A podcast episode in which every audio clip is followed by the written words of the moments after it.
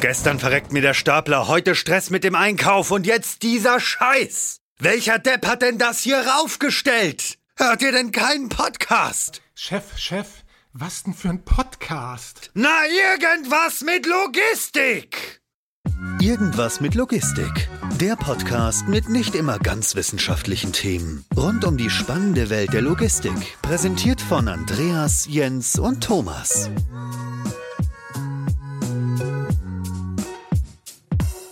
Moin, moin zu einer neuen Folge von Irgendwas mit Logistik. Moin, Thomas. Ja, moin, hallo.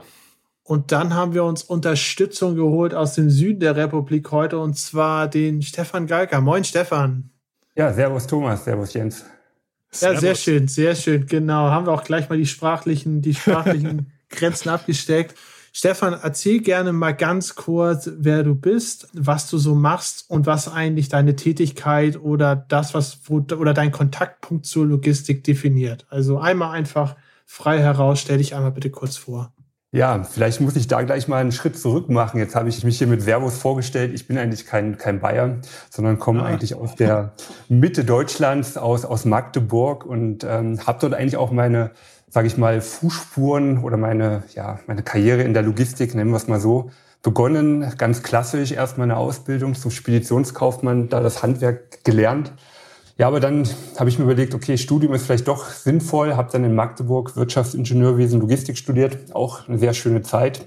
Und wie bei Studenten so üblich, nach dem Studium möchten wir natürlich erstmal zum großen Unternehmen. Also hat es mich dann in den Norden verschlagen, nach Bremen, war dann eine kurze Zeit in der Automobilindustrie tätig. Da aber auch im Bereich Logistik durfte da mein erstes AKL mitplanen oder die Planung begleiten. Und dann hat sich die Chance ergeben, ja, die wissenschaftliche Karriere noch ein bisschen fortzusetzen, hatte die Möglichkeit, an die TU München zu gehen, zum Professor Güntner, dort an den Lehrstuhl für Fördertechnik, Materialfluss, Logistik. Ja, und die Chance habe ich dann ergriffen. Also ging es dann von Bremen nach München, einmal quer durch die Republik. Da war ich dann relativ lange in, in München an der TUM. Und in der Zeit als wissenschaftlicher Mitarbeiter hat man Forschungsprojekte bearbeitet. Später war ich dann auch so ein, wir haben es Lenkungskreis genannt, kann man sich vorstellen wie so ein Teamleiter, wo man dann anderen wissenschaftlichen Mitarbeiter bei der Arbeit unterstützt und die Forschungsprojekte etwas koordiniert. Ja, und in der Zeit hat sich dann schon die Möglichkeit ergeben, ja, so nebenberuflich Beratungsprojekte zu machen, also erste Erfahrungen im Bereich Fabrikplanung und Logistikplanung zu sammeln. Ja, und das habe ich dann eigentlich ja, weiter verfolgt. Irgendwann hat sich die Möglichkeit ergeben, das auch hauptberuflich zu machen. War eine schöne und spannende Zeit, hat man viel gelernt.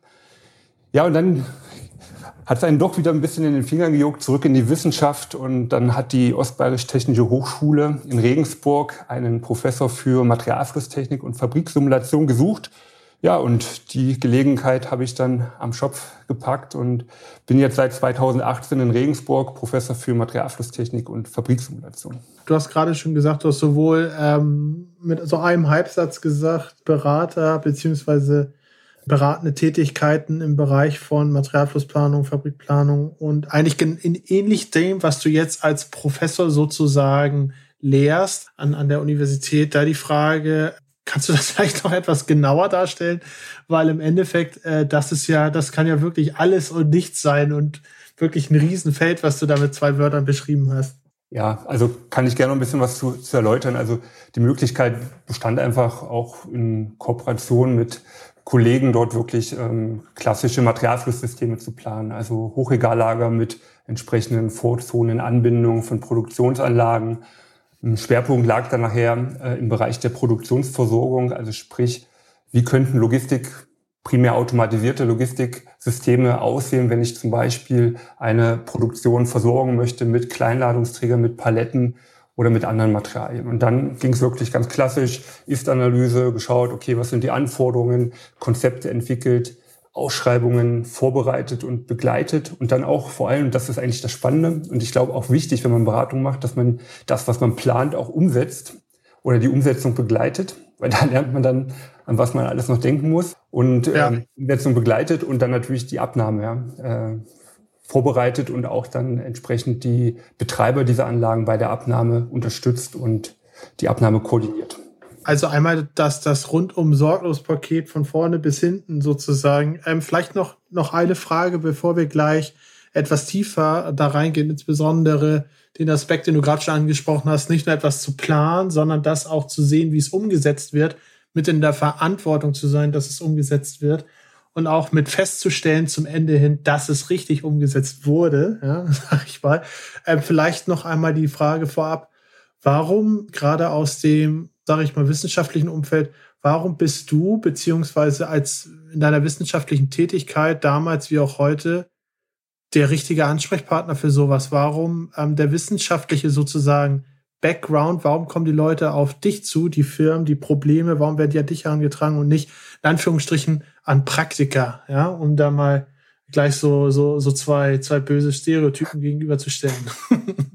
das ist schon eine berechtigte Frage, die was ich da vielleicht voranstellen möchte, ist, dass wir in Deutschland ja im Ingenieursbereich oft eigentlich eine anwendungsorientierte Forschung machen. Das heißt, wir sitzen, jetzt spreche ich mal für alle Kollegen, die in dem Bereich unterwegs sind, sitzen ja dann nicht in unseren Türmen und überlegen irgendwelche ja, abstrakten Themen, die eigentlich keiner braucht, sondern wir sind da schon auch in den Forschungsthemen an der TUM, aber jetzt auch an der OTH sehr nah an der Praxis dran. So, von daher glaube ich, dass ähm, meine Kollegen und ich da auch relativ gut wissen, was äh, in der Praxis notwendig ist. Auf der anderen Seite, was wir vielleicht etwas ja, ausgeprägter mhm. mitbringen, ist eine starke Methodenkenntnis.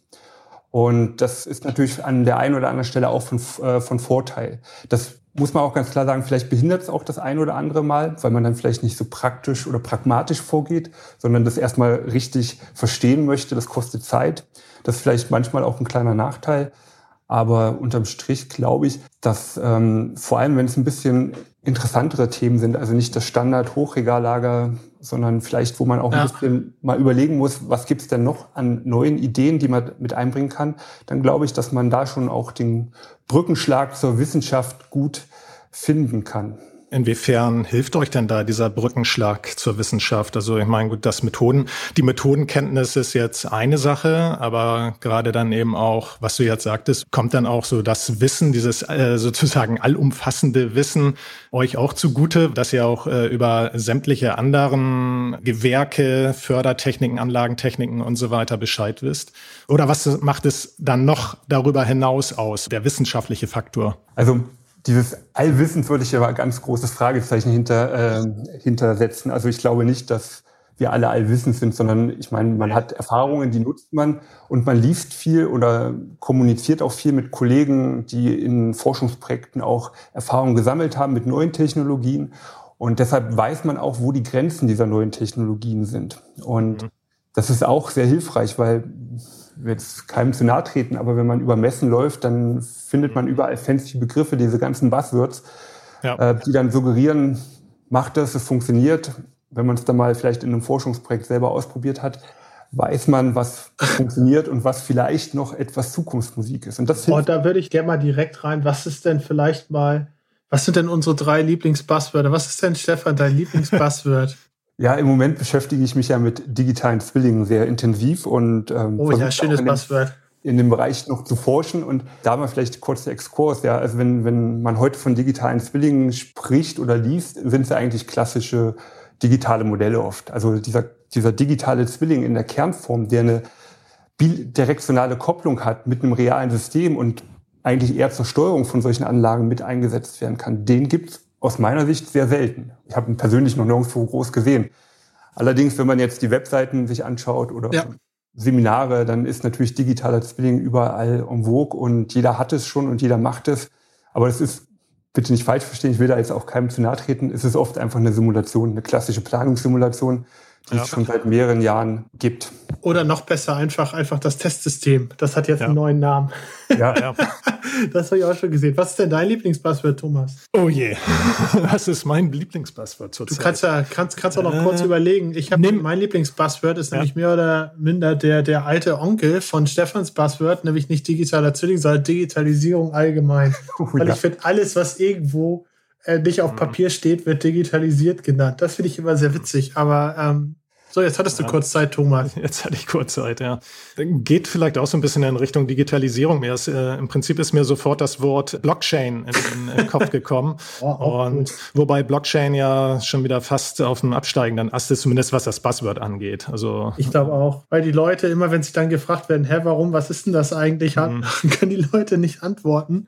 oder viele nicht und dann hat sich das relativ fix auch wieder erledigt.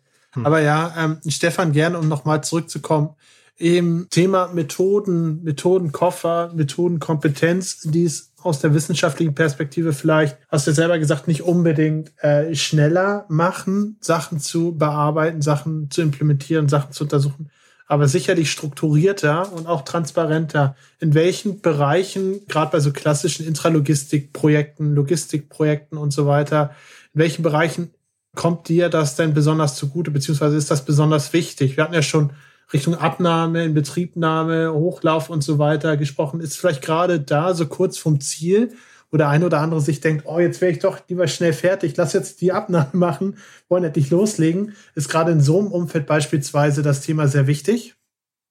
Ja, auf alle Fälle. Also wenn man sich so ein Projekt anschaut, glaube ich, dieses Methodenwissen trägt am Anfang äh, zum Projekterfolg bei und am Ende. Am Anfang habe ich das Thema der Ist-Analyse, wo ich einfach sauber Daten analysieren muss, wo ich eine Planungsbasis aufbereite, die dann auch, sage ich mal, wirklich die Anforderungen widerspiegelt. Das ist der eine Part. Und am Ende ist natürlich dann das, die Frage bei der Abnahme. Jetzt muss man da auch ein bisschen differenzieren, über welche Abnahme sprechen wir. Ähm, wir haben ja oft dieses Thema der Verfügbarkeit oder der Leistung. Da ist natürlich schon die Frage, vor allem in einem komplexen Materialflusssystem, wie beurteile ich denn eine Verfügbarkeit? Da steht ja meistens eine Zahl, ich möchte zum Beispiel 98 Prozent Verfügbarkeit haben. Ja, was sind 98 Prozent bei so einem Hochregallager mit Vorzone? Ja? Und das ist dann ja. der Punkt, wo die Methodenkompetenz auch ein bisschen zum Tragen kommt. Ja, wenn du sagst, am Anfang ist die Datenanalyse entscheidend und am Ende dann die Verfügbarkeit, ähm, passt das beides auch irgendwie miteinander zusammen? Kann, könnt ihr, verwendet ihr die ähm, am Start ermittelten und analysierten Daten, verwendet ihr die auch später für die Ermittlung der Verfügbarkeit oder um das, äh, um diese Daten auch in den Tests dann nochmal zu verifizieren? Oder ist das dann wieder schon, schon wieder völlig losgelöst? Ja, also das hängt zum Teil natürlich zusammen, aber so direkt aus meiner Sicht auch nicht. Ähm, aus diesen ja. Daten am Anfang ergeben sich ja Anforderungen, die ich irgendwo niederschreibe und meinem potenziellen Lieferanten sage, das ist das, was ich gerne auf der Anlage fahren möchte. Und ja, das ist ja. natürlich die, die Basis für eine spätere Abnahme ja, der oh. Leistung beziehungsweise indirekt dann auch der Verfügbarkeit. Ähm, ich sage mal so, wenn ich mich am Anfang verplant habe, die Struktur zum Beispiel der Aufträge nicht sauber abge ähm, abgebildet habe, dann ist das ja in der Abnahme nichts, was der Lieferant zu vertreten hat. Und ja. Wenn wir über Abnahme sprechen, sprechen wir über die Schnittstelle Betreiber, Lieferant und gegebenenfalls Planer. Das heißt, da habe ich eine andere Baustelle. Aber es ist natürlich auch nicht gut, wenn ich mich vorne vertue, weil das hat dann natürlich Auswirkungen auf das gesamte ja. ähm, Projekt und, und, und den späteren Betrieb. Ja. Also mich würde mal interessieren, warum hat, hast du eigentlich Interesse daran oder woher kommt dein Interesse daran, dich vor allem mit dem Thema Inbetriebnahme, Abnahme ähm, in diesen Bereich zu beschäftigen. Denn erstens kann ich mir vorstellen, während eines Projektlaufs, also vom Start bis zum Ende, gibt es wahrscheinlich kaum eine Phase, wo, wo so viel Potenzial für Stress ist. Ja, also Stress untereinander, nicht unbedingt zeitlicher Stress, sondern Stress unter den Stress. Stakeholdern. Ja, ja und auf der anderen Seite ähm, es vielleicht auch schnell kippen kann zwischen konstruktivem Miteinander zu Aktionismus und vielleicht auch gegenseitiges äh, Fingerpointing. Warum ist dieser Bereich für dich gerade so interessant? Also interessant jetzt mal in Anführungszeichen gesetzt, weil ich kann mir auch entspanntere Phasen in so einem Projekt vorstellen als die Abnahme. Das heißt aber nicht, dass man sich darum nicht kümmern soll und muss.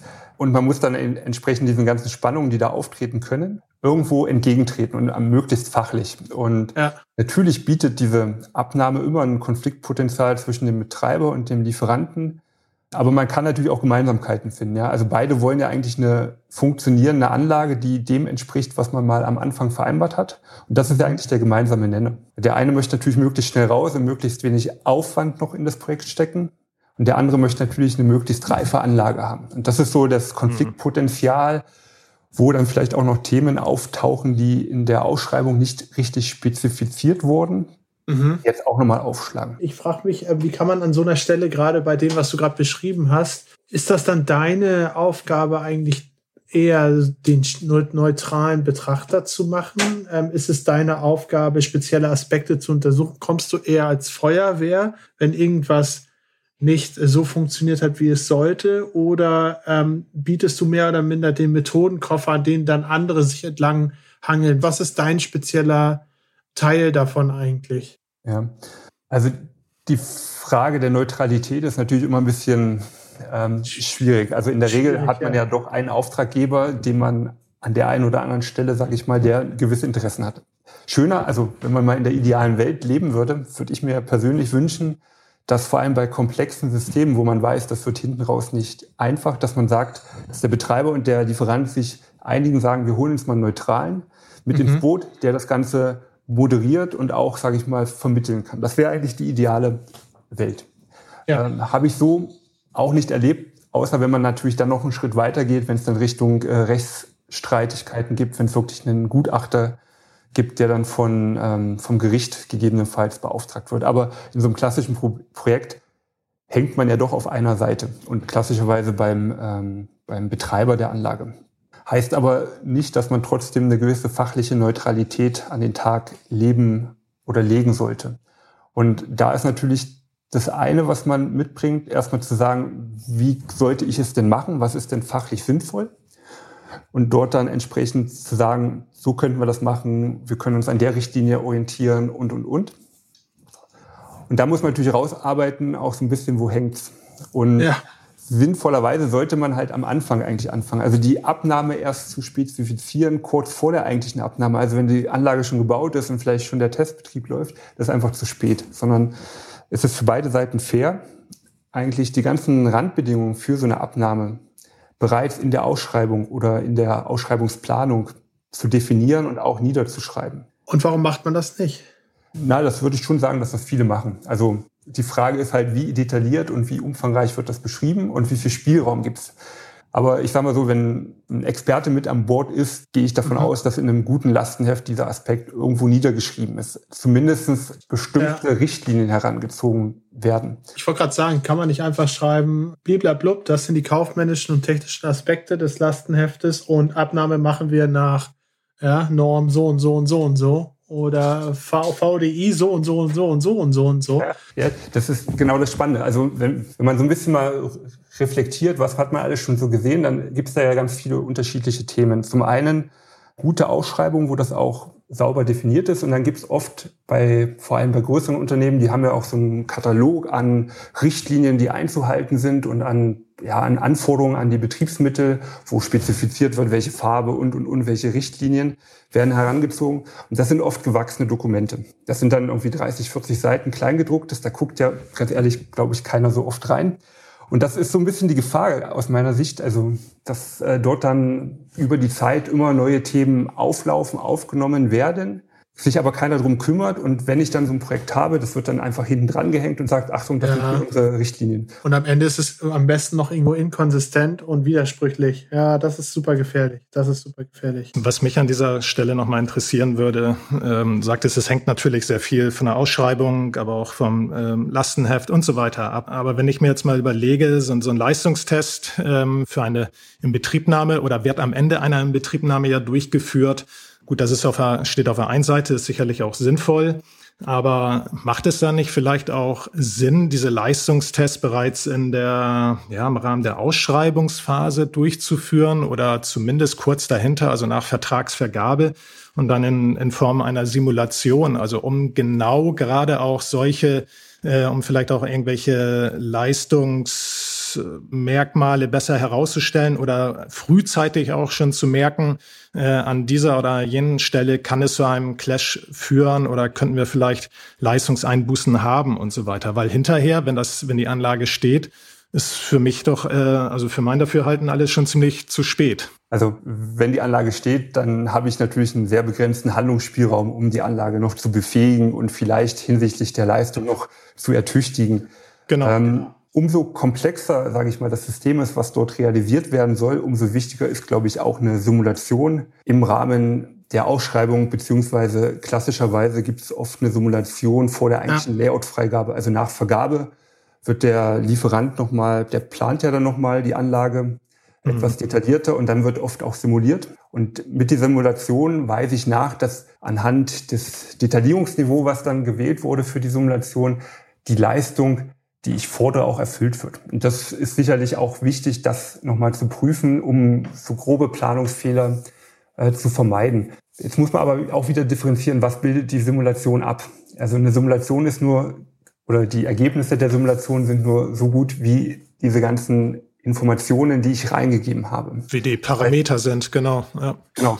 Und in der Phase, wo diese Simulation gemacht wird, da sind natürlich auch noch viele Fragezeichen ähm, ja. in so einer Planung, die noch gar nicht beantwortet wurden.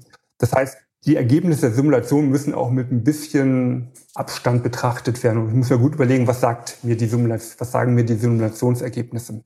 Und das Thema, also wenn wir über die Abnahme sprechen, haben wir immer zwei größere Baustellen. Das Leistungsthema und das Verfügbarkeitsthema. Mhm. Und hinsichtlich der Leistung kann ich, glaube ich, mit einer Simulation schon eine gute erste Aussage treffen. Hinsichtlich der Verfügbarkeit wird es langsam oder wird es ein bisschen enger mit der Aussage, weil die ganzen Parameter, also einzelnen Störverteilungen der Objekte, die dort dann, sage ich mal, simuliert werden, die kenne ich ja vielleicht noch gar nicht. Und die hängen ja auch an verschiedenen Aspekten, die sehr projektspezifisch sind. Also ja. Simulationen ja, aber mhm. für eine Abnahme. Du, ähm, Du hattest eben gesagt, also Leistung und Verfügbarkeit impliziert das eine, nicht das andere sowieso. Also ich sag mal, wenn ich eine Verfügbarkeit äh, benötige von so und so viel, dann brauche ich doch auch eine entsprechende Leistung oder beziehungsweise umgekehrt oder nicht. Du kannst ja auch die ganze Zeit verfügbar sein, aber nur 80 Prozent der zugesagten Leistung erreichen. Ja, okay, ja, das stimmt natürlich. Ich habe eine Frage, Stefan. Du hast gesagt, Komplexität, je nach Komplexität, desto wichtiger. Was ist denn eigentlich Komplexität? Ich denke mal, ob du jetzt beispielsweise 200 Meter Förderstrecke gerade ausbaust oder 500 Meter Förderstrecke ist bestimmt Komplexitätssteigerung, aber keine besonders große. Wenn ich jetzt beispielsweise aber unterschiedliche Schnittstellen habe, Kommunikation auf Softwareseite und so weiter, kann ich es mir gerade, wenn irgendwas schief läuft, da wirklich herauszufinden und zu bestimmen, woran es liegt, das wiederum komplexer äh, vorstellen. Hast du da irgendwie äh, Indikatoren, ab wann wird es richtig komplex und was ist eigentlich eher weniger komplex? Kannst du da ein paar Beispiele nennen? Ja, also wenn ich von komplexen Anlagen spreche, dann bezieht sich das meistens wirklich auf ähm, ja, Vorzone, also viele Verteilelemente, viele Zusammenführungspunkte, mhm. besondere Anlagenkomponenten wie einen Palettierer, wie ein Depalettierer, äh, Kommissionierstationen. Also da, wo verschiedene Themen zusammenlaufen, wo es dann auch Abhängigkeiten äh, zwischen den ähm, Bereichen gibt. Also da wird es dann spannend und da muss man drauf schauen, ob die Förderstrecke 200 Meter lang ist oder 100 Meter. Das ist, glaube ich, relativ unkritisch. Oder auch, wenn Sie, wenn wir einfach ein Hochregallager und Vorzone, ich sage mal so, die Leistung von einem klassischen Hochregallager für Paletten, die kann man sehr gut analytisch berechnen. Und diese Werte, ja. die ich da erhalte, sind auch recht gut. Also da würde ich zum Beispiel mit einer Simulation nicht anfangen. Also du meinst beispielsweise klassische Doppelspiele berechnen, ja. einfache Spiele anhand ja. der, der Fälle, die dort definiert sind. Ähm, das klappt ganz gut. Ähm, eine andere Frage, die auch so ein bisschen in die Richtung geht, wenn du dir überlegst, aus deiner Erfahrung, was du bisher gesehen hast, was sind so klassische, sag ich mal, ja, wie will man das nennen? Vermeidbare Fehler allein schon von der Anlagenausgestaltung, von der Layoutplanung und so weiter. Also rein gar nicht technisch, rein gar nicht wegen der Komplexität, sondern vor allem basierend auf Anordnung. Ich stelle das mal dahin und mach da mal die Kurve und so weiter. Was sind so richtig einfache, vermeidbare Fehler eigentlich, die dir am Ende mega wehtun? Ja, also wenn man sich dann wieder Richtung Leistung und Verfügbarkeit das Ganze anschaut, ja. zu kurze Pufferstrecken oder keine Puffer in der Anlage, das ist, ja. tut dann schon recht oft weh. Ja. Und ich sag mal so, der, der Lieferant hat ja auch einen gewissen Kostendruck. Das heißt, mein Angebot, was ich für ein bestimmtes Projekt, für eine bestimmte Ausschreibung abgebe, soll ja möglichst auch günstig sein. Mhm. Das heißt, man überlegt sich auch gut, ob man bestimmte Redundanzen vorsieht. Also gibt ja ein Label-Applizierer ist zum Beispiel, hat meistens nicht ganz so hohe Leistungen und ist auch fehleranfällig. Da ist ja. es dann sinnvoll, wenn ich eine hohe Verfügbarkeit habe möchte, vielleicht auch parallel zwei äh, Applizierer vorzusehen, dass beim Störfall ich umswitchen kann. Kostet natürlich Geld. Eine Sache dazu, sorry, wenn ich dich da unterbreche, aber ähm, wir reden ja jetzt, sag ich mal, von sehr, sehr klassischen in Anführungsstrichen hochtechnologisierten, aber schon klassischen Anwendungsfällen, Förderstrecke, einzelne Ausschleusung, Vorzonen und so weiter. was macht man denn mit Sachen, die überhaupt nicht mehr so auf diese Art und Weise funktionieren? Beispielsweise Mobile Rack System, ähm, da gibt es ja einige Anbieter oder auch sowas wie dem Autostore. Da gibt es nur einen Anbieter. und äh, wie passt in so ein ähm, sehr, sehr, würde ich auch mal ingenieursseitige Betrachtung, wie passen solche Systeme, die auf einmal auf einer ganz anderen Logik, Leistung und ähm, Verfügbarkeit zur Verfügung stellen, wie passen da solche Systeme auf einmal rein? Ja, das ist wirklich eine interessante Frage, die durch diese, sage ich mal, althergebrachte Methodik mhm. schwer erfassbar ist oder nur unzureichend erfassbar äh, ist. Weil bleiben wir mal beim Thema Autostore. Ähm, dort ist es natürlich so, wenn ein Roboter ausfällt, okay, dann fehlt mir ein bestimmter Prozentsatz an, an Leistung, die ich vielleicht über meine Leistungsreserve abdecken kann. Das heißt, eigentlich merke ich vielleicht gar nichts von der Störung. Genau. So ja. sollte man jetzt mal denken. Auf der anderen Seite könnte man jetzt ein bisschen komplexer drauf schauen und sagen, ja, der Roboter, den brauche ich jetzt nicht, aber der Roboter belegt natürlich auch einen gewissen Bereich auf dem Grid und den kann ich jetzt ja. nicht nutzen. Und das hat natürlich wieder einen Impact auf die anderen Roboter. Und da wird es halt schwierig. Und klassischerweise wird hier eher ein Ansatz gewählt wie für Regalbediengeräte, also dass sich die schön alle gleichmäßig ersetzen. Auch für Shuttle-Geräte werden ja solche Ansätze bei der Modellierung dieser oder Berechnung der Verfügbarkeit herangezogen. Da ist es schon aus meiner Sicht schwierig, diese ganzen Annahmen wirklich aufrechtzuerhalten. Ich könnte mir auch vorstellen, dass es noch schwieriger wird. Also wenn, wenn du jetzt nur, sag ich mal, das Autostore-System für sich betrachtest, ist es schon schwierig genug wahrscheinlich. Aber wenn du dann auch noch ähm, in der Kette weitere Systeme hast, also irgendwelche ARMRs, ähm, die Ware übernehmen oder Ware übergeben an das Autostore und dann in der weiterfolgenden Kette noch weitere, weitere Techniken einbindest und so weiter. Ich meine, du musst ja auch da, sag ich mal, in dieser gesamten Kette müsst ihr ja auch, äh, musst ihr auch die Verfügbarkeit nachweisen. Was ist, wenn in einer, wenn ein Kettenglied bricht, dann bricht die gesamte Kette auseinander und, äh, und die Verfügbarkeit insgesamt ist nicht mehr vorhanden. Wie geht ihr denn damit um? Ja, ich würde die Komplexität an der Stelle gerne noch nach oben schrauben, weil in der Regel okay. sind dann ja verschiedene Lieferanten beteiligt. Das heißt, äh, wenn ich so eine Systeme mir betrachte, irgendein fahrerloses Transportsystem, was mir zum Beispiel Material andient und dann habe ich auf der anderen Seite ein automatisches, klassische Fördertechnik, dann kommen die vielleicht ja von unterschiedlichen Lieferanten und dann wird es natürlich schwierig, äh, wenn man jetzt eine Gesamtverfügbarkeit bestimmen möchte. Also rein methodisch würde man das vielleicht noch modellieren können, sagen, okay, es gibt hier Abhängigkeiten und es funktioniert nur, wenn beides gleichzeitig funktioniert. Aber man hat ja zwei unterschiedliche Vertragspartner. Und an der Stelle fängt dann immer so ein bisschen das Fingerpointing an und sagt, ja. ich, ich war ja okay, das war der andere. Und das, der andere das stimmt. Das typische Schnittstellenproblem, ja. Ja, und dann ist man so in dem klassischen menschlichen drinne, das heißt vermitteln, kommunizieren und versuchen eine Lösung zu finden, die vor allem auch für den Betreiber. Also wechselst du dann die Rolle sozusagen vom Berater oder Kontrolleur zum Mediator und versuchst die, versuchst wie die Parteien wieder auf ein Niveau zu bringen oder runter auf einen gemeinsamen Nenner zu bringen oder wie?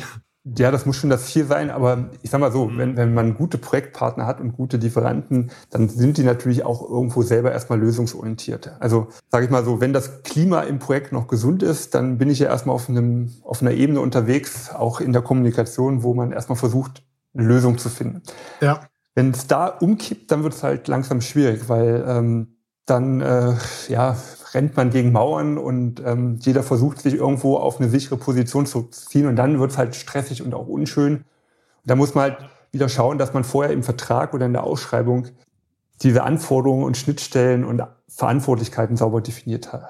Mhm. Also man kommt immer wieder zur zum Start vom Projekt. Das ist ganz wichtig an der Stelle, glaube ich. Also es ist eigentlich eigentlich, dass das Ende oder auch die Güte des Endes, sage ich mal, wie gut das Ende sein wird, definiert sich mehr oder weniger schon beim Start. Ist das so ein bisschen die Message, die du da ja. äh, übergeben möchtest? Das, das Fundament gießt man auf alle ja. Fälle am Anfang und natürlich, man arbeitet ja doch eine längere Zeit dann mit den Lieferanten zusammen. Ja. Also so ein Kommunikations-, also oder so eine Zusammenarbeit, die entsteht natürlich auch über das gesamte Projekt. Also wenn es da irgendwo Unstimmigkeiten gibt, kann es hinten raus immer noch mal kippen.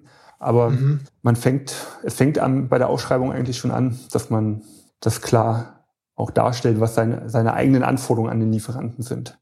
Mich würde noch mal interessieren, ich unterstelle jetzt einfach mal, dass du als Professor auch einen gewissen Forschungsauftrag hast, neben dem Lehrauftrag. Ist es denn so, dass es bei Thema Abnahme, wo man sich ja vielleicht denken könnte, okay, äh, eigentlich muss man es ja nur transparent, eigentlich muss man ja nur die äh, Aspekte am Anfang festgezogen haben und eigentlich muss man dann ja nur transparent drauf gucken, wurden die eingehalten oder nicht und eigentlich ist man dann ja durch. Ne? Aber eigentlich ist es wahrscheinlich nicht so einfach.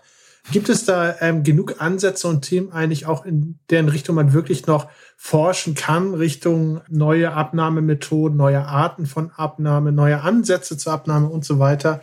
Ist das vielleicht auch ein bisschen kompatibel zu dem, was du gesagt hast, dass du dich viel in Richtung digitaler Zwilling umschaust im Moment? Mhm. Das ganz Klassische ist ja wirklich dieser getrennte Verfügbarkeitstest und der getrennte Leistungstest, wo ich mir einmal anschaue, ist die Anlage verfügbar und hat die Anlage die Leistung gebracht.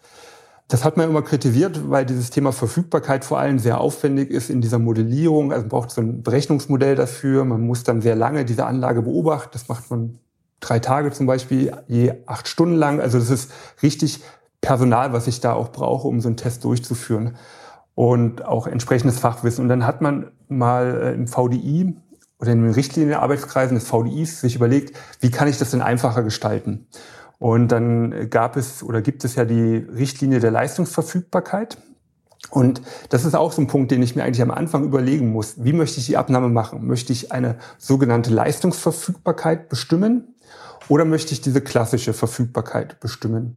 Und bei der Leistungsverfügbarkeit ist es ja so, da gucke ich im ersten Schritt mal nur darauf, was geht rein und was geht raus und passt das. Ja? Also die Anlage an sich, ein bisschen überspitzt dargestellt, ist eine Blackbox. Und wenn alles funktioniert hat, sind alle happy und die Anlage ist abgenommen. Wenn es nicht funktioniert hat, dann muss ich mir natürlich überlegen, okay, woran lag es jetzt eigentlich genau, dass es nicht funktioniert hat? Und dann ist da die Frage, okay, habe ich die ganzen Informationen, die mir jetzt erlauben, dann Rückschlüsse daraus zu ziehen, wo ich einen großen Vorteil beim klassischen Ansatz sehe. Jetzt komme ich mal zurück zu dem Thema digitaler Spilling. Der Vorteil von vor allem diesem Thema Leistungsverfügbarkeit ist folgender, dass ich jetzt hier durch zum Beispiel die Informationen, die ich im Materialflussrechner habe oder auch im überlagerten System, dass ich ähm, sehr schnell und auch automatisiert, ein bisschen Aufwand, hier diese Protokolle führen kann und eigentlich über einen längeren Zeitraum anhand der Informationen im IT-System erkenne, Leistung erbracht, Leistung nicht erbracht. Kommt aber das Aber. Die Gefahr ist mhm. natürlich, wenn ich mir so Störcodes anschaue, die in einer Anlagenvisualisierung auflaufen, dann sehe ich da, an welchem Element war eine Störung, und vielleicht noch ein Störgrund. Aber beim Thema der technischen Verfügbarkeit ist es ja ganz wichtig zu unterscheiden, was war ein Fehler, der wirklich anlagenbedingt war, also wo die Anlage eine Fehlfunktion hatte, und was war ein Fehler, der vielleicht durch Bedienungsfehler entstanden ist oder durch schlechte Ladungsträger. Also die meisten Fehler entstehen durch schlechte Ladungsträger, muss man auch ganz klar sagen, also viele. Ja. Die kann ich nicht zwingend der Anlage zuschreiben, ja? weil die Anlage kann ja nichts dafür, wenn ich da eine defekte Palette aufsetze und die dann auf halbem Weg irgendwo zusammenkracht, um es mal überspitzt darzustellen. Also das sind so Informationen, die kann ich eigentlich nur gewinnen, wenn ich den Aufwand betreibe und mal wirklich mir jede Störung auf der Anlage anschaue. Man merkt es vielleicht ein bisschen an der Argumentation. Ich plädiere eigentlich immer noch für den alten Test. Warum? Ja. Weil aus meiner Sicht, vor allem bei größeren Anlagen, ist es sehr sinnvoll eingesetzte Zeit. Äh, man muss sich ja von dem Gedanken verabschieden, dass so ein automatisches System, das dass ich das einschalte und dann läuft es 100 Prozent. Sondern das hat Kinderkrankheiten und es braucht eine gewisse Zeit, bis, sage ich mal, das alles schön läuft. Da würde ich gerne einmal Hört, Hört in den Raum rufen. also diese Plug-and-Play-Lösung, mich würde es freuen, aber ich habe es auch so noch nicht ähm, gesehen. Aber mhm. wenn ich mir jetzt mal überlege, ich mache dann einen Leistungsverfügbarkeitstest äh, drei Tage lang und in den drei Tagen habe ich meine Instandhalter aus meinem Unternehmen auf der Anlage, ich habe die Experten vom Lieferanten, und alle schauen sich gemeinsam die Störungen an und gucken, was waren die Ursachen.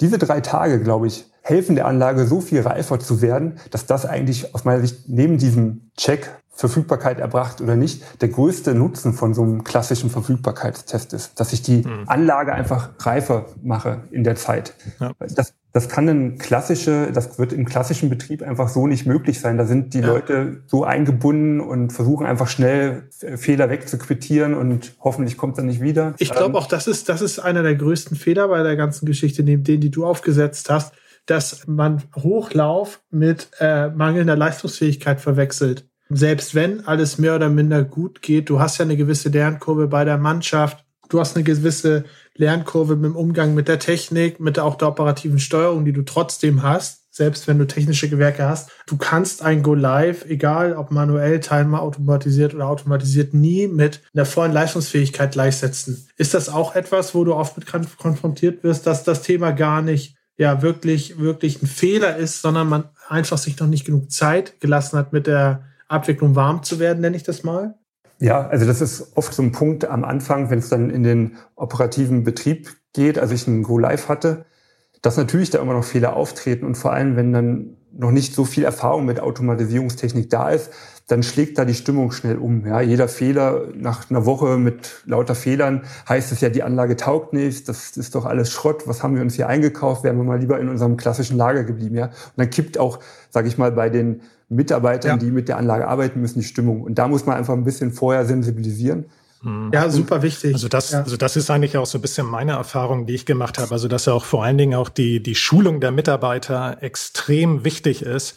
Also dass man auch da, also nicht, nicht nur was die Anlage ja. an sich angeht, wie die Bedienung, äh, wie die Bedienung der Anlage erfolgen muss, sondern äh, vor allen Dingen auch, dass die Schulung der Prozesse, also meistens ist ja, wenn ich eine neue Anlage hinstelle, also irgendwas äh, automatisiere, dann ändern sich ja auch die Pro äh, Prozesse zumeist. Ähm, ja, ich will nicht sagen ja. grund, grundlegend, aber sehr stark. Und ja. wenn ich da, wenn ich da meine Mitarbeiter nicht schule, dann, ja, dann äh, liegt es häufig genug daran, dass deswegen die, die Leistung nicht erbracht wird. Und auch die Erwartungshaltung, dass nicht immer alles gleich perfekt sein kann. Das ist ja gerade bei Sachen, die nicht unbedingt transparent sind. Seien wir mal ehrlich, wir hatten das Beispiel Autostore, wenn man vor einem Autostore, Autostore, ja, Autostore steht oder einem ähnlichen technischen Gewerk oder auch in einer manuellen Abwicklung das erste Mal wirklich vor einem WMS steht Du hast ja eine gewisse Intransparenz, die du nicht vollständig ähm, durchdringst. Und wenn du dann, ja, sag ich mal, objektiv oder subjektiv betrachtet nicht auf die Leistung kommst, ne, diese Intransparenz plus dann dieses mangelnde Vertrauen, sag ich mal, das kann ganz, ganz, ganz, ganz schnell umschwenken, dass sowohl bei Software als auch bei Software und Hardware der Nutzen gar nicht mehr so in dem Ausmaß erreicht wird, einfach weil die Mannschaft das Vertrauen verliert in so eine Technik. Das ist ja. super, super, super wichtig. Finde ich gut, dass du das auch nochmal angesprochen hast. Ich wollte doch mal eine andere Frage in die Richtung stellen. Wie ist es eigentlich hinsichtlich, um nochmal ein Buzzword zu nennen, wir hatten ja so wenige bisher, mit Predictive Maintenance, das ganze Thema Predictive Maintenance und wenn das richtig funktioniert, kann man mehr oder minder dann sagen, okay, theoretisch ist das ganze Thema Inbetriebnahme, Abnahme gar nicht mehr so wichtig, weil anhand der Leistungsdaten, historischen Daten und so weiter weiß ich eh, wann etwas wie wo kaputt geht oder gewartet werden muss. Was interessiert mich, ob jetzt fünf Prozent oder sieben Prozent kaputt gehen und gewartet werden muss? Da müssen wir jetzt mal auch wieder mal ausholen, weil das darf man nicht gleichsetzen. Also das Thema Predictive Maintenance, da sind die meisten Lieferanten ja auch inzwischen recht weit, dass man die Daten erfasst und versucht zu analysieren und zu erkennen, okay, wie lange wird die erwartete Betriebszeit sein. Wenn wir über Verfügbarkeit sprechen, sprechen wir nicht über, sage ich mal, den technischen Ausfall von Komponenten, dass ich die austauschen muss, sondern ähm, Verfügbarkeit beschreibt ja eigentlich die Wahrscheinlichkeit, dass eine Anlage zu einem bestimmten Zeitpunkt funktioniert oder nicht funktioniert. Ja, weil zum Beispiel eine Fehlbelegung in der Sensorik war und äh, die Anlage jetzt nicht weiß, was sie tun soll. Ja, im, im Zweifel aus Sicherheitsgründen bleibt sie stehen. Und das ist ja eigentlich das, was ich im Bereich der Verfügbarkeit messen möchte. Da geht es also nicht um das Thema Ersatzteil so direkt.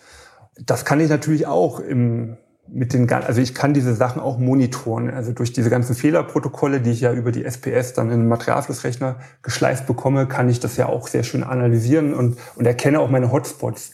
Ähm, das sollte man auf alle Fälle auch machen, dass man sich diese Daten zieht, analysiert, soweit das der MFR vielleicht solche Funktionen nicht schon bietet, um zu erkennen, wo habe ich denn die meisten Störungen.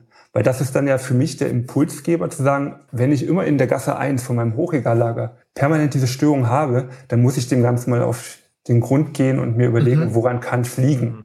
Ja, dann muss vielleicht irgendein Sensor falsch eingestellt sein, dass ich vielleicht häufiger einen Freiraumfehler bekomme und in den anderen äh, Gassen ist das etwas anders ja. eingestellt und um, um, einfach die Anlage wieder reifer zu bekommen. Ja? Auf jeden Fall, aber ich, ich denke halt gerade so, ja, ganz ehrlich, was interessiert mich das, wenn ich dann im Endeffekt durch Predictive Maintenance äh, weiß, okay, das Ding muss jetzt Montagabend wird das nochmal gewartet, weil ich da irgendwie permanent Störungen habe. Ja, dann ist das so, dann wurde das Ding halt drei, vier Mal mehr gewartet. Das tut mir im ersten Schritt ja nicht so weh und auch noch nicht so offensichtlich weh, wie wenn dieses Ding dreimal zur, äh, zum Peak äh, stillgestanden hätte und ich hätte es nicht gewusst. Daher denk, war, war, war so mein Gedanke in die Richtung, ist es denn überhaupt noch in Anführungsstrichen so wichtig und entscheidend rauszufinden, wie die Verfügbarkeit und die oder vor allem die Verfügbarkeit am Ende tatsächlich ist, wenn ich den Ausfall dadurch die Wichtigkeit nehmen kann, dass ich das sozusagen proaktiv in Zonen steuere, wo ich eh genug Zeit habe, das Ding nochmal zu warten und mich das dann am Ende auch nicht so piesackt und wehtut, wie wenn das einfach unvorbereitet zu jedem Zeitpunkt ausfällt. Ja, also die Frage ist, woher weiß ich, wann was ausfällt, also und wo die Probleme liegen. Also klar, wenn ich das aus den Daten herausziehen kann, schön. Aber auf der anderen Seite ist natürlich, ja. was ich mit dem Thema Verfügbarkeit auch prüfen möchte, ist das Anlagendesign. Ja. Sage ich mal so, dass es auch in der Lage ist, auch wenn ich diese ganzen Fehler rausgezogen habe oder behoben habe, äh, ob ich dann in der Lage bin, diese Verfügbarkeit zu erreichen. Aber es ist natürlich, das ist so ein bisschen auch der Kritikpunkt, der da öfters zum Tragen kommt, ist natürlich ein sehr abstrakter Wert. Ja, wenn ich zum Beispiel sage, ich möchte eine Gesamtverfügbarkeit von 98 Prozent haben, ja, was ist das? Also ich könnte mir auch vorstellen, dass man ja auch gerade in der, in der Abnahmephase lernt man ja auch erst die Anlage kennen. Und ähm, so wie ein Blind Date. Ja, ja, ja klar. Ja, und du, und du lernst und du lernst auch dann erst die die Macken der Anlage kennen. Und äh, sicherlich sind äh, gibt es vielleicht so einige Macken wie jetzt irgendwelche ähm, verstaubten Sensoren, die dadurch ähm, verstaubt sind, weil vielleicht nach nach der Montage der Sensor noch nicht gereinigt wurde mhm. und so weiter. Das macht man dann mal, aber dann laufen die Tests ja weiter. So und dann ähm, sage ich mal lerne ich die Anlage weiter kennen und dann gibt es auf einmal wieder andere Sensoren, die verdrecken, weil irgendwo ähm, eine, eine besondere Staubbildung zum Beispiel ist, wenn wir jetzt mal bei diesem Sensorenbeispiel hängen bleiben. So, und das heißt, ich lerne ja in dieser Abnahmephase ja auch meine Anlage kennen und ich, und ich denke, denke doch schon, dass man auch gerade dann diese Daten, was du sagtest, dem Stefan, dann auch nutzen sollte ähm, für die, für weitere Wartungsschritte und so weiter ja, ja. oder auch Predictive Maintenance, dass ich das halt einfließen lasse und dass ich weiß, da gibt es neuralgische Punkte, da ich kann es einfach nicht abschirmen oder nicht ändern und so weiter und ich muss da ein besonderes Augenmerk drauf legen. Ich würde das aber gern ein bisschen abschwächen, weil ich glaube, sonst, sonst hört sich das ein bisschen zu negativ an, wenn man sagt, hm. ich lerne Anlage und Macken erst kennen, wenn das Ding dort steht. Ja. Das fände ich jetzt gerade als, sage ich mal, familiengeführtes Unternehmen wo äh, ich nicht an einem Standort in Anführungsstrichen ausprobieren kann, sondern ich habe nur den einen Standort, fände ich das ganz schön beängstigend. ja, das stimmt. Ja, das stimmt schon. Aber, aber letzten Endes muss man ja auch wiederum sagen, je nachdem, gut, wenn du jetzt im, von Fashion-Anbieter äh, A kommst und du gehst äh, zu Fashion-Anbieter B, da wird es wahrscheinlich keine großen Unterschiede geben und so. Aber letzten Endes sind ja trotzdem wieder die, gibt es vielleicht ähm, spezifische ähm, Anwendungsfälle und so weiter. Also ja klar, ich, ich, ich weiß schon, aber ich fand nur, du hast das ein bisschen hart formuliert, deswegen wollte ich das gerne ja. noch mal ein bisschen, ein bisschen absprechen. Stefan, ich habe gerade auf die Uhr geguckt, mir kommt das noch gar nicht so lange vor. Wir sind schon sehr, sehr lange am Diskutieren. Mich würde noch mal interessieren, gerade auch in Richtung Abschluss, was würdest du gerne noch mal als Statement mitgeben? Beziehungsweise wir haben jetzt schon von verschiedenen Themen der Abnahme gesprochen. Wir haben schon darüber gesprochen, dass es wichtig ist, sich zu einem Zeitpunkt mit Abnahmen in Betriebnahmen der Strategie dahinter zu beschäftigen, wo es vielleicht noch gar nicht so zwickt, weil das noch in weiter Ferne ist. Nichtsdestotrotz sind das auch so die Kernpunkte, die du gerne ähm, nochmal wiederholen würdest oder was ist so zusammengefasst ja, dein Statement zu dem gesamten Thema? Ja, also ich glaube, das ist schon mal sehr wichtig, dass ich am Anfang mir über die Abnahme Gedanken mache und nicht erst drei Tage vorher anfange mir zu überlegen, okay, wie komme ich da eigentlich jetzt raus? Das ist ganz, ganz wichtig. Und man sollte sich ein bisschen auskennen, welche Wege gibt es und welche Unterschiede gibt es. Also was wir vielleicht noch gar nicht angesprochen haben, es gibt ähm, eine FEM-Richtlinie, die diesen Abnahmevorgang beschreibt und es gibt dagegen eine VDI-Richtlinie zum Beispiel. Und beide an sich haben ähnliche Abnahmeschritte, aber es gibt auch feine Unterschiede und je nachdem, auf welcher Seite ich spiele, in Anführungszeichen, würde ich mir gut überlegen, welche Richtlinie ich heranziehe. Darf man sich das aussuchen oder wie? Ja, ich sag mal so, der, der bezahlt, sollte doch erstmal fordern können. Ob er dann, sage ich mal, jemand findet, der es okay. dafür macht, sei mal dahingestellt. Aber wenn ich jetzt ähm, zum Beispiel Betreiber wäre und eine mhm. Anlage einkaufen ja. dann würde ich versuchen, möglichst eine VDI-Richtlinie, also die 3977, die ist zwar zurückgezogen, aber man kann sie ja trotzdem vom Regelwerk heranziehen. Ist die einfacher als die andere oder wie? Nee, von den, also inhaltlich ist fast gleich. Der kleine feine Unterschied ist, und der ist vielleicht sogar Geld wert, äh, ist folgender. Und zwar sagt die FEM, meine Gewährleistung, die ich vielleicht oder die ich vereinbart habe mit dem Lieferanten, beginnt mit der, sage ich mal, funktionalen Abnahme. Also da, wo ich dann in den Probebetrieb starte oder wo ich in den operativen Betrieb starte. Mhm. So, da tickt die Uhr, ja. So, bei der VDI-Richtlinie ist dieser Zeitpunkt, ab dem die Gewährleistung startet, auf den Zeitpunkt gelegt, an dem ich die volle Abnahme erteile. Ah, okay. So, und jetzt ist natürlich die Abnahme häufig erst ein halbes Jahr nach Inbetriebnahme. Wenn es da funktioniert hat, dann würde jetzt die Zeit laufen. Also ich habe mehr oder weniger ein halbes Jahr Garantieverlängerung bekommen. Und, und solche Feinheiten, wenn man da sich ein bisschen tiefer mit aus. Gut, da, das finde ich gar nicht, das finde ich gar nicht so fein, das finde ich ganz schön deutlich. Äh, eben, eben. Und als, als, als, als Lieferant würde ich natürlich immer die, äh, was war das jetzt, äh, VDE nehmen, also wo die Gewährleistung früher startet. Ja, genau. Und, und ich sage mal so, wenn man da jetzt nicht so den tiefen Einblick hat, dann würde man jetzt wahrscheinlich sagen, ja, mir eigentlich fast egal, was du nimmst. Aber da muss man halt ein bisschen drauf achten, dass man da einfach so ein bisschen äh, fast auf Augenhöhe miteinander diskutieren kann. Und da gibt's halt einfach in dem Bereich sehr viele unterschiedliche Richtlinien. Und äh, die sind zwar, widersprechen sich nicht alle, aber es gibt halt feine Unterschiede und ja. halt dann gut, wenn man die zu seinem Vorteil auch nutzen kann. Hm. Ja, erinnert mich, erinnert mich ein bisschen an, an äh, Sprinklerregelungen beispielsweise auch, wo es auch hm. den einen oder anderen feinen Unterschied gibt, je nachdem, hm. in welche Richtung du lieber spielen möchtest. Ja, aber danke, das ist natürlich ein super Tipp noch zum Schluss. Und ähm, ich denke mir mal für den einen oder anderen Tipp oder auch für eine tiefere äh, Diskussion, Beratung, wie auch immer, kann der eine oder andere Zuhörer, Zuhörerin bestimmt auch noch mal auf mit dir in Kontakt treten. Ja, gerne. Also aus wissenschaftlicher Sicht sind wir natürlich auch immer an dem Diskurs interessiert. Ja. Das heißt, wenn es neue Ideen, Forschungsprobleme gibt, ja. äh, haben wir immer ein offenes Ohr oder auch wenn es einfach fachliche Fragen sind, dann auch gerne einfach mal sich melden. Mhm. Jo, dann vielen Dank ähm, für, für deine Zeit, für deinen Einblick, für das Wissen, was du geteilt hast. Ich denke mir, ne, was bringt am Ende der fancieste Roboter, den du gekauft hast und das am coolsten angemalte AGV, wenn du es nicht abgenommen kriegst. Oder noch besser vor der Abnahme gar nicht erst in Betrieb genommen kriegst. Deswegen ja. super wichtiger Aspekt, den wir da heute mit dir beleuchtet und diskutiert haben. Und dafür ein äh, großes Danke und schöne Grüße nach Bayern. Ne? Schöne Grüße in den Norden zurück. Alles klar. Bis dann. Tschüss. ciao. ciao. ciao.